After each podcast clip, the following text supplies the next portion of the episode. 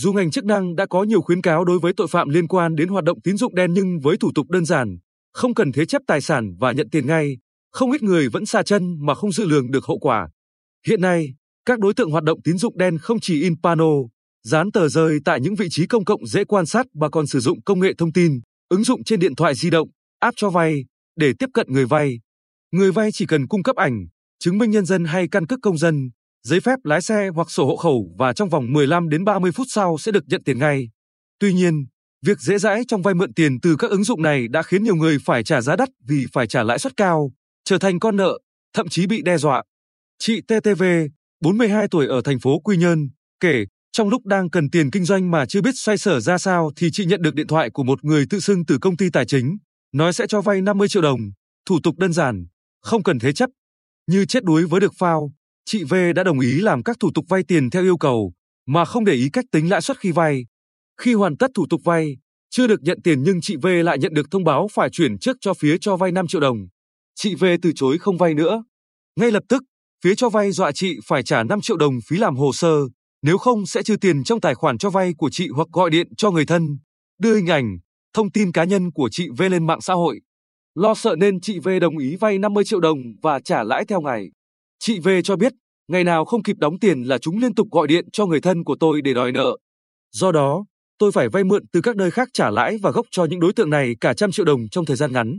Kịp cảnh giác với việc vay tiền nhanh qua các app ứng dụng, song anh HAB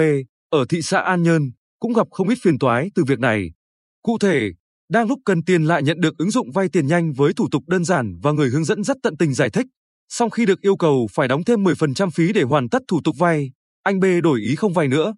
Anh B nói, vì những điều khoản đặt ra rất vô lý, nghĩ tới việc lừa đảo nên tôi hủy giao dịch. Nhưng liên tục sau đó, nhiều số điện thoại lạ đã nhắn tin, gọi điện đe dọa tôi và những người thân của tôi.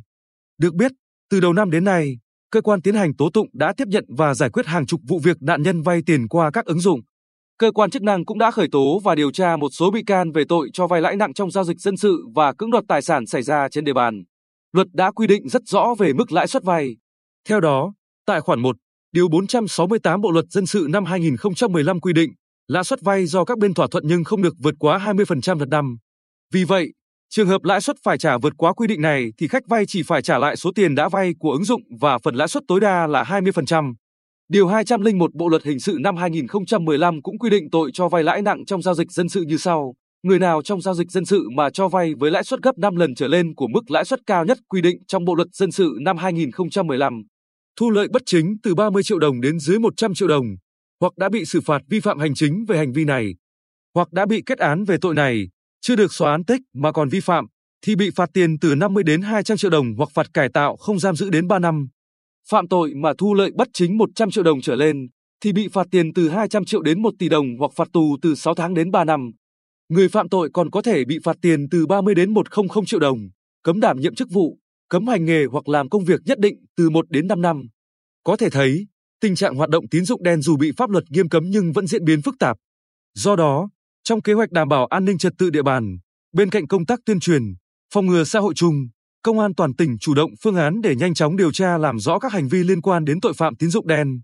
Đại tá Huỳnh Bảo Nguyên, Phó Giám đốc Công an tỉnh, cho biết hoạt động vay tiền online qua các ứng dụng cho vay để chi tiêu và kinh doanh tiềm ẩn nhiều rủi ro. Để chủ động, ngành sẽ tiếp tục tập trung đấu tranh triệt xóa bằng được các băng nhóm tội phạm, nhất là các băng nhóm hoạt động đâm thuê, chém mướn, bảo kê, hoạt động liên quan đến tín dụng đen, cho vay lãi nặng, đòi nợ thuê. Không chỉ vậy, bên cạnh sự chủ động của ngành chức năng, Mỗi người dân trước khi thực hiện vay mượn phải tìm hiểu rõ, tránh trường hợp bị các đối tượng lừa đảo. Trường hợp bị đe dọa hoặc đánh đập, khủng bố tinh thần thì người vay cần trình báo cơ quan chức năng giải quyết, tránh hậu quả đáng tiếc xảy ra.